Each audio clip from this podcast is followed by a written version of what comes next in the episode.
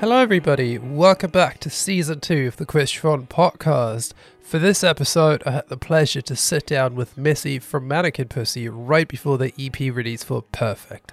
Uh, tune in to learn about Missy's journey into music and video direction, uh, the story behind the new EP, but most importantly, what she really thinks of TikTok. Um, all right, genuinely, this was such an interesting conversation I had. Uh, hope you'll enjoy it too. Um, thanks very much.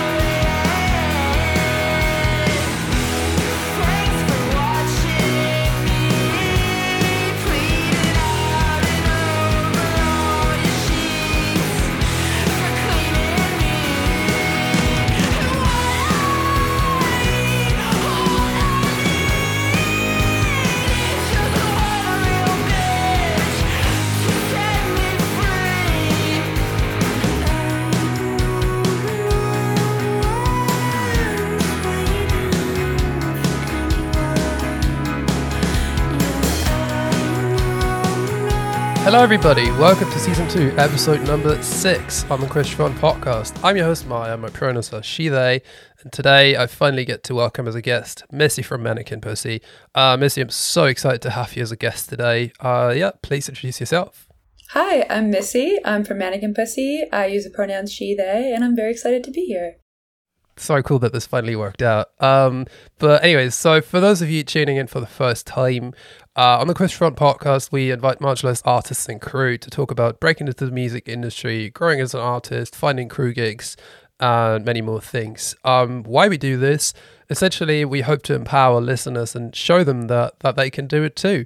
Uh, you may be wondering now who is Quest Front? Um, well, we are an artist management and PR company um, with a focus on marginalized artists, and uh, our mission is to facilitate more diversity and accessibility in the music industry. Um, anyway, so let's get into it, Missy. Uh, usually, I like to start with an easy question. Um, how did you get into music? Uh, well, the first time I tried to get into music, I was like 15 or 16, uh, had a lot of rage and uh, sadness in me. Really wanted to play guitar, tried to start a band with friends. It didn't go very well. Um, and then, uh, you know, life just kind of continued to happen without me actively pursuing the things I personally wanted to. And then, um, when I was 23, I became a caretaker for my mother after she had a stroke. Um, and I moved back in with her and my dad to help. And that is when I started playing guitar. Very cool. Um, how how did that in the end kind of like how how did that translate into you know the band that you're in today into Mannequin Pussy? How did that kind of go the evolution? Um, well, at the time I had moved back, like my parents were uh, living in Connecticut, so I I moved back in with them um, to to help out and started playing guitar. And I would take the train into New York City, uh, where I had a bunch of friends who lived, just kind of to you know get out of uh, out of the real world and into the city world uh, kind of feeling. And um, the only person I knew who played instruments and wasn't in a band was my childhood friend Thanasi. Um, and uh, he was he was all about the idea of just trying to to play music together and start a band and that was kind of the the genesis story for for how MP started. Super sick, yeah. I mean, needless to say that I'm that I'm a really huge fan of the band. Um, but yeah, anyways, I, I really appreciate you know your music and, and sort of everything that that Mannequin Pussy stands for. I want to say, yeah. Thank you. Um, all right. Uh, obviously, let's talk about the you know exciting developments happening at uh, Team Mannequin Pussy. Uh, you recently released two singles of the upcoming EP called Perfect out on May 21st, which will be three days in the past when this comes out. Um, how how does it feel to finally get back into it after you know the past year and everything, uh, and even with the prospect of potentially even playing those songs to people in the not too far future? It's it's a lot of different feelings. I mean, it's it's I'm very uh, excited and and proud that we were able to and also i mean like aware of like the privilege that we had last year to be able to go into a studio together and and try to to make something. Um you know i think without uh for for a very long time in our our own kind of existence as mannequin pussy uh, playing shows is really how we funded a lot of our time in the studio and things like that and so being a part of epitaph and having them be so supportive of us saying hey we want to go into the studio, but we also don't have any songs. and um, we just want to try to write something. And them saying, okay, sure. you know, that's it, um, an immense privilege to have at this point in our like uh, lives as as artists and creators. Um, so I, I definitely give a lot of gratitude for that um, that partnership that we have with them. Um, but yeah, I think I just like said something online the other day that was like, patience is out, or, yeah, uh, perfect is out in 11 days, which means I have 11 days and still I start feeling like shit for not having a new record ready. so like yeah, the day that perfect comes out, I'll I'll start to feel like immense dread, not dread, but like oh, I need to I need to get back into the studio, I need to get back to work and and really start focusing on on creating the the next body of work. But isn't that sort of the inherent sign that of just like being a good artist in a way? Um, like, or, I mean, not necessarily a good artist, but just like I feel like I feel like that sort of never-ending um yearning to like create the next thing. Isn't that what sort of keeps it keeps it interesting? And like, I mean, definitely. And, and, and like as a band of like many years now, uh, you know, a couple LPs deep, um, I feel like how do I say this? Like playing playing in a band, I think it's very easy to quickly sort of lose touch with the actual thing that started the band, which was just creating art in a collective of people. Yeah. Um, and very quickly becomes about all of these business things and like this tour thing, and then you tour forever, and you kind of like get caught in that hamster wheel of how the music industry unfortunately works, all that stuff. Um, and I feel like having that having that concept like I mean that is isn't the drive isn't that drive to like always create the next thing in the end what's what's like the best thing about all of this and or like isn't that what it should be? Yeah, I mean I think that's the thing that that makes you an artist. Am I getting it's too like, sappy it's, here? it's like that's that's the thing that that yeah you want to continue to create. You feel like you haven't exhausted all everything you have to say, you still have something in you that you know you need to pull out.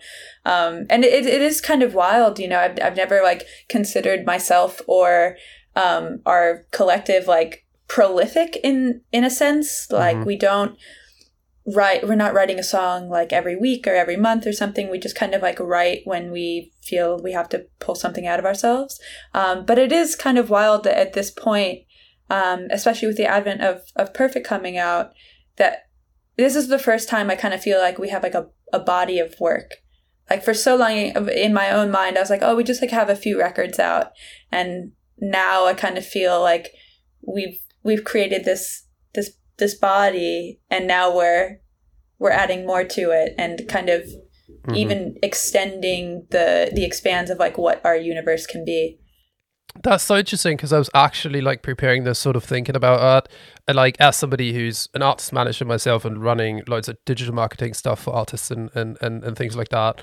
Um, something I think about a lot is the story you tell and like storytelling as a as a thing in general and um how how to really tie together different works within like a career, you know um, and and how to do that on both a video level and an audio level, on a business level, on uh, how you play tools and where you play them and what strategies behind that and all of these things. Um, and it's interesting. I felt the same thing. I was preparing the question. I was like, especially with the EP now, it feels the most cohesive. I would say I've ever seen from from from from Mannequin Pussy.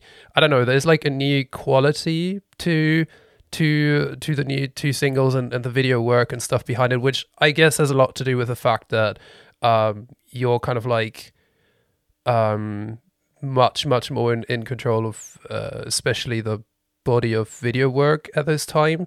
Uh, you you directed those two videos on your own. I think um, the first two ones after Drunk Two, which was your general premiere as a video director, right? Mm-hmm. Or like a full like responsibility kind of role. Um, I don't know. Like, would you would you kind of like say it that way too, or? I think so. I mean, something I've always said is I kind of didn't have any um, like private time to develop my own sense of like artistry and sense of musician. Like I said, like when I turned 23 and I moved back in with my parents, um, I started playing guitar for the first time and writing songs for the first time. And within like a few weeks, I had started the band. And so I just, ne- you know, it's like I never had that that private practice of like years and years and years of developing my my playing style Yeah. or my songwriting style. It was just like immediately made it very public, Mhm. almost as like a. I almost was about to say like a self sabotage because I think there is something. Sometimes I think like, oh, we kind of were easy to write off because I definitely was like I publicly sucked for many years before I kind of started to to understand, uh, you know, how to how to develop this, um, and you know, I I think that is that there's definitely an aspect of that where like our very first record that came out, I had been playing guitar for just a few y- years at the Mm. time that we recorded it, and then now it's like ten years later. It took me that long to kind of find my own footing and kind of uh, have that confidence to direct videos and be very in control of kind of like Mhm. all these visual aspects and um and want to create that kind of like world that exists beyond just just you know the sonic quality of the record but like Yeah. how do you move that into to the visual and i, I think Yes. you know often we're very very um what's a word impatient we're just so impatient to to get to this place when the reality is is that art like anything else that you do takes years and years and years of of practice and development as you as you get to to that next level. But then again, like it is just a, a part of the the process, you know. And uh, I mean, everybody started somewhere, and I'll also just say, um, honestly, men are given so much slack with that, and I will say that you know, men at ten years in their career are still writing the same shit quality songs that they've done 10 years ago so um but but no it's it's it's genuinely so like i, I was sort of watch, doing a little bit of like a dive into older Mannequin Pussy material and then sort of working my way forward just to get a little bit into kind of the the vibe i guess. And and it is i don't know like one of the things i most appreciate about about artistry and and seeing evolutions so publicly is just to that you get to have that very in the end like almost like too personal insight into a human making such an evolution. But also isn't that a really beautiful thing? God damn it i'm getting super sappy again but I mean, I love that it is a beautiful thing and it feels beautiful as well to be kind of like given the space to allow yourself to develop over time and kind of have that that sense of okay, well what I was making 10 years ago isn't going to be what I'm making today. Mhm. And that you you can figure your, you can become more comfortable with yourself. You can figure out who you are. You can figure out how you want to say things.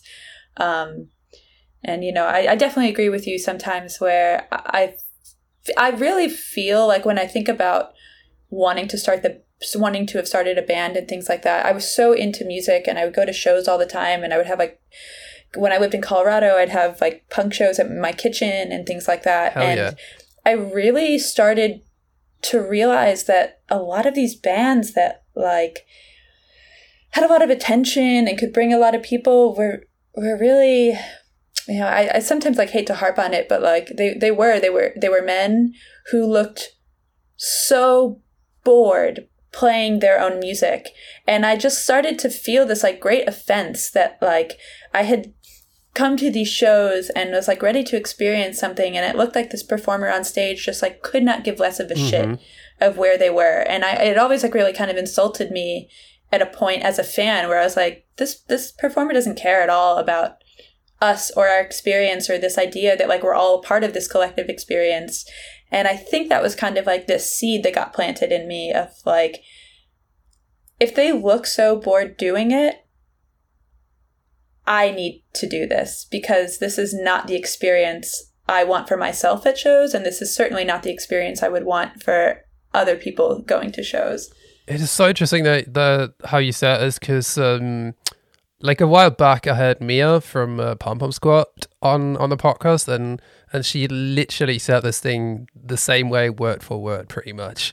Um, yeah, true. Yeah, I and think it is something people notice, it, you know, is, especially when you are a fan. Yeah, and it is a common theme that I that that I see, um, and and I love that. And I'll I'll say like you know there there was a time where I wasn't out as like a trans person and everything, and I I used to play in like an all male band myself a long while back, and um, yeah, like I, you know, even even back then, the uncracked I used to be at that time, but I, I definitely noticed things like that as well, and I always wondered like why, like why why not put sort of more in into that, you know? But at the same time, you know, I also was in a band where like this guy, this like singer guy would always like literally make fun of me every single time I would even attempt to speak about fashion sense or clothing or anything like that.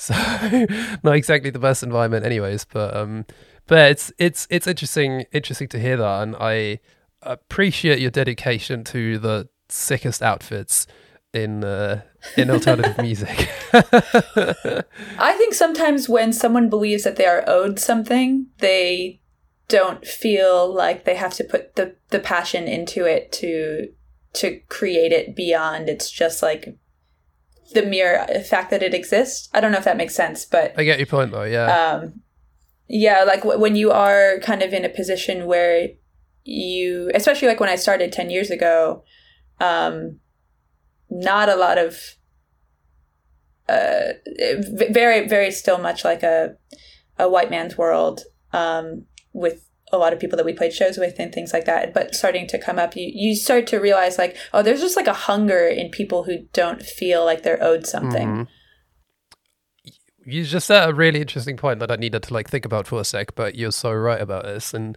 i feel like that has got to be a it's got to be a perfect tagline for this podcast already but we'll see. Appreciate that. Um now I think I kind of touched a little bit on on your role as a video director, like very much somebody in charge of, of the visuals around around Mannequin Pussy. Um, how, like aside from just Mannequin Pussy, could you could you ever see yourself sort of um, in like say like working for a TV show, doing like cinematography, uh, like yeah, working on a TV show, or like even maybe uh, directing your own. Uh, full length uh, movie at some point or something like that. Like, do you feel like any of that could be in the future for you? Is that something you want to explore?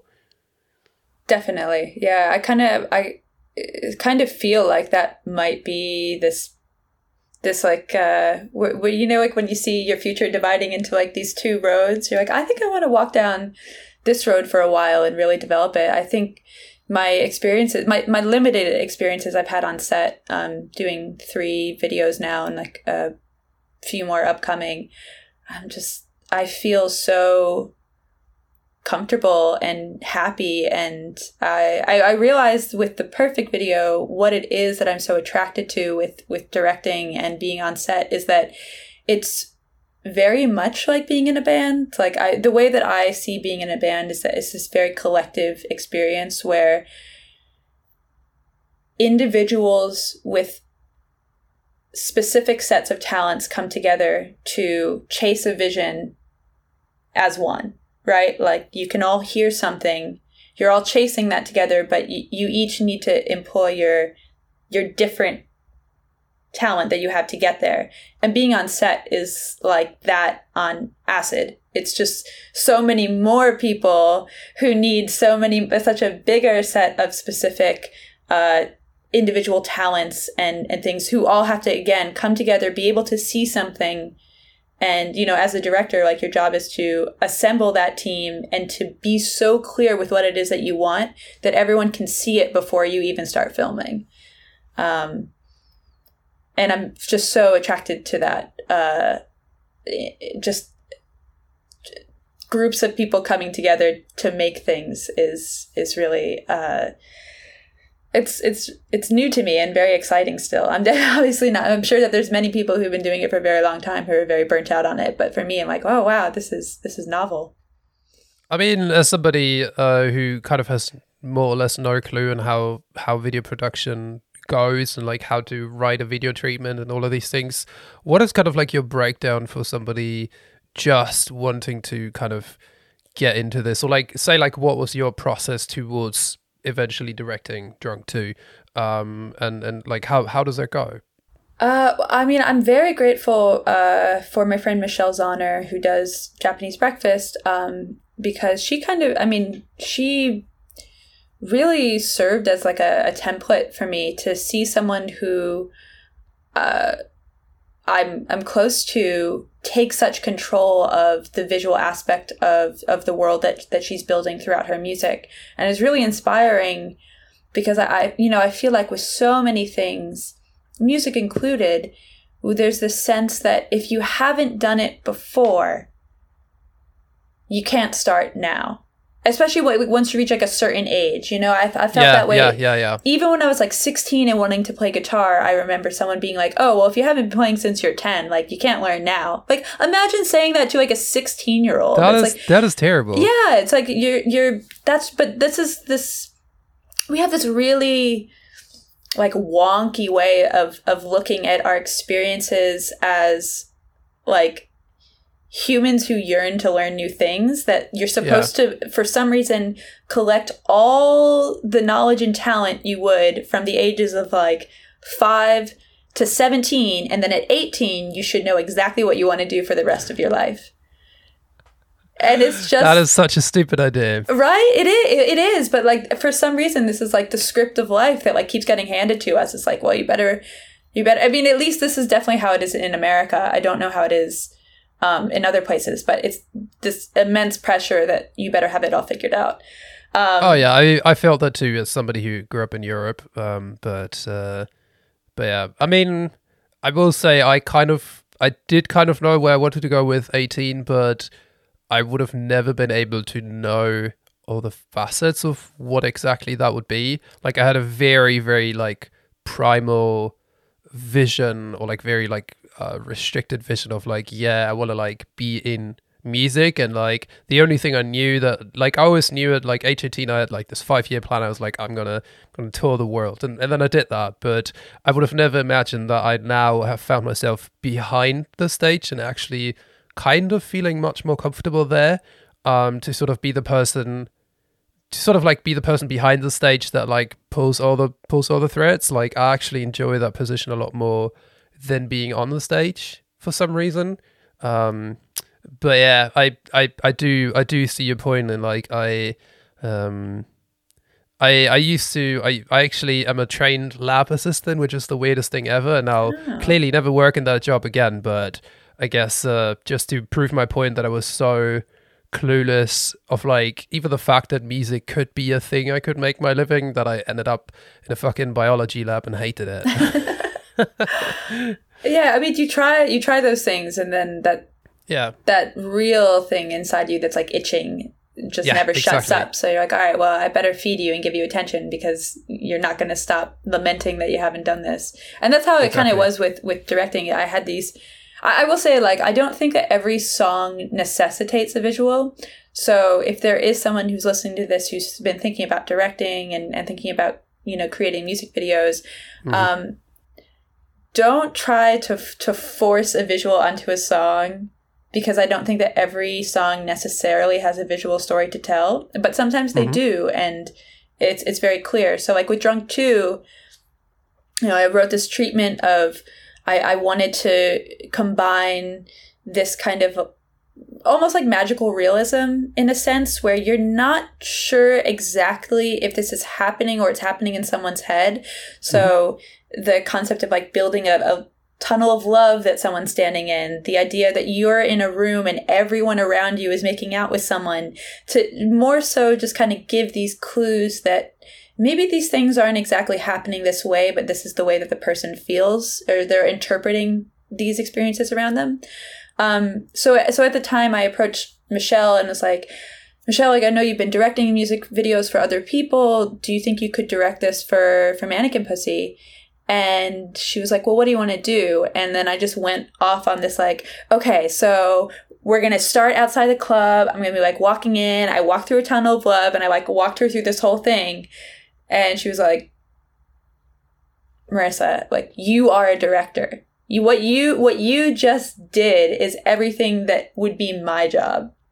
So she was like, "You need to do it," and that she. Oh yeah, she is. She's an incredible friend, and I needed that. Like I needed someone to say, "It's okay that you haven't done this before because you have."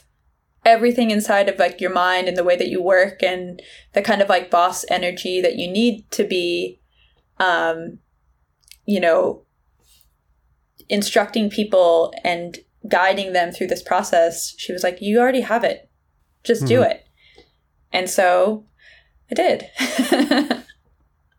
I wonder though, um, like you're clearly a person that, especially over over the years, has has kind of like become somebody who's so in control and so like like you really give off that impression of like you know exactly where you want to go, you know how you want to go there, you know who you're gonna take with you, uh, how you're gonna build that world. Like you've got all of these things so so like in in your hand. Um, how like this I guess comes from my perspective as being an artist manager myself who also likes to always be in control of all of these things, but yet yet um, we we spoke about collaboration and, and the quality in that so much already.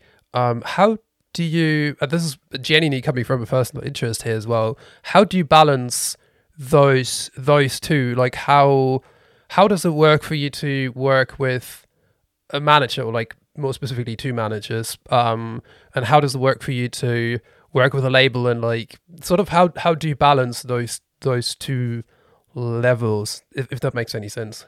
I mean, I definitely had to like remind myself just how burnt out and exhausting it is to actually be in control of every single thing that kind of comes through your world as a musician. And when I started realizing that I was spending like more than 40 hours a week doing mail orders because I didn't want to, you know, have someone else do it lest they mess it up or that mm-hmm. I was mm-hmm. also like booking all of our own tours that I was I started mm-hmm. realizing I'm exhausting so much energy because of this feeling that I need to do everything. Why?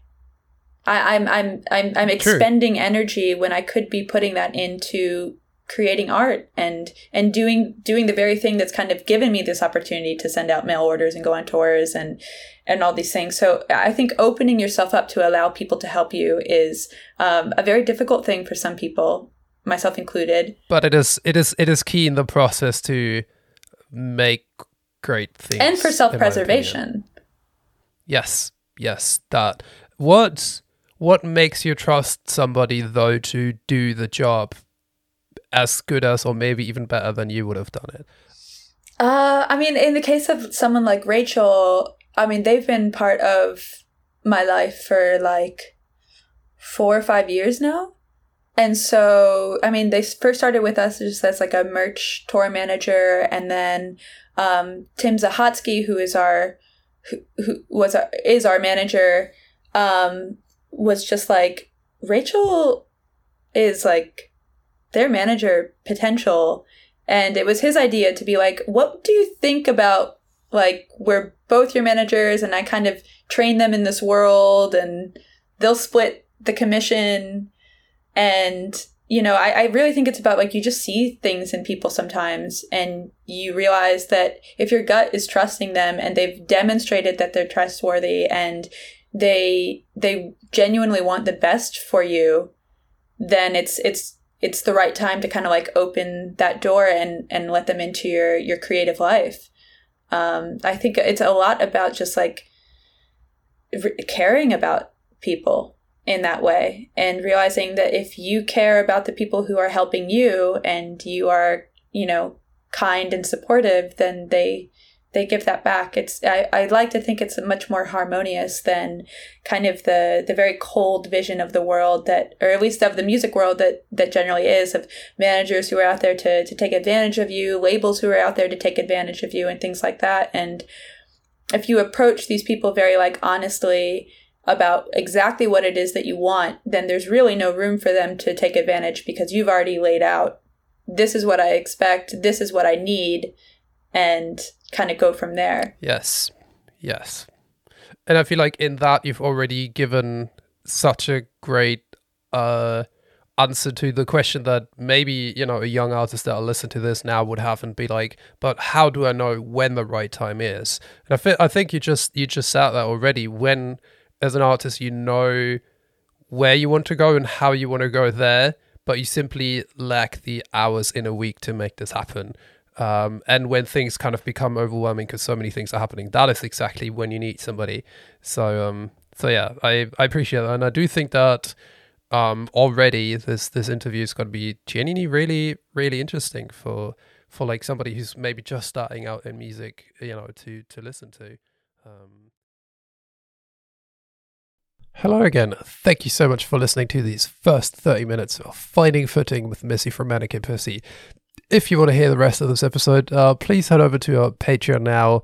Uh, honestly, really sorry to cut you off so much right here, but um, doing this podcast costs a lot of time and we somehow need to finance this as well. So, uh, so yeah, if you want to hear this full episode, please head over to our Patreon now at patreon.com slash queerstothefront I hope to see you there. Thank you so much again and have a great day.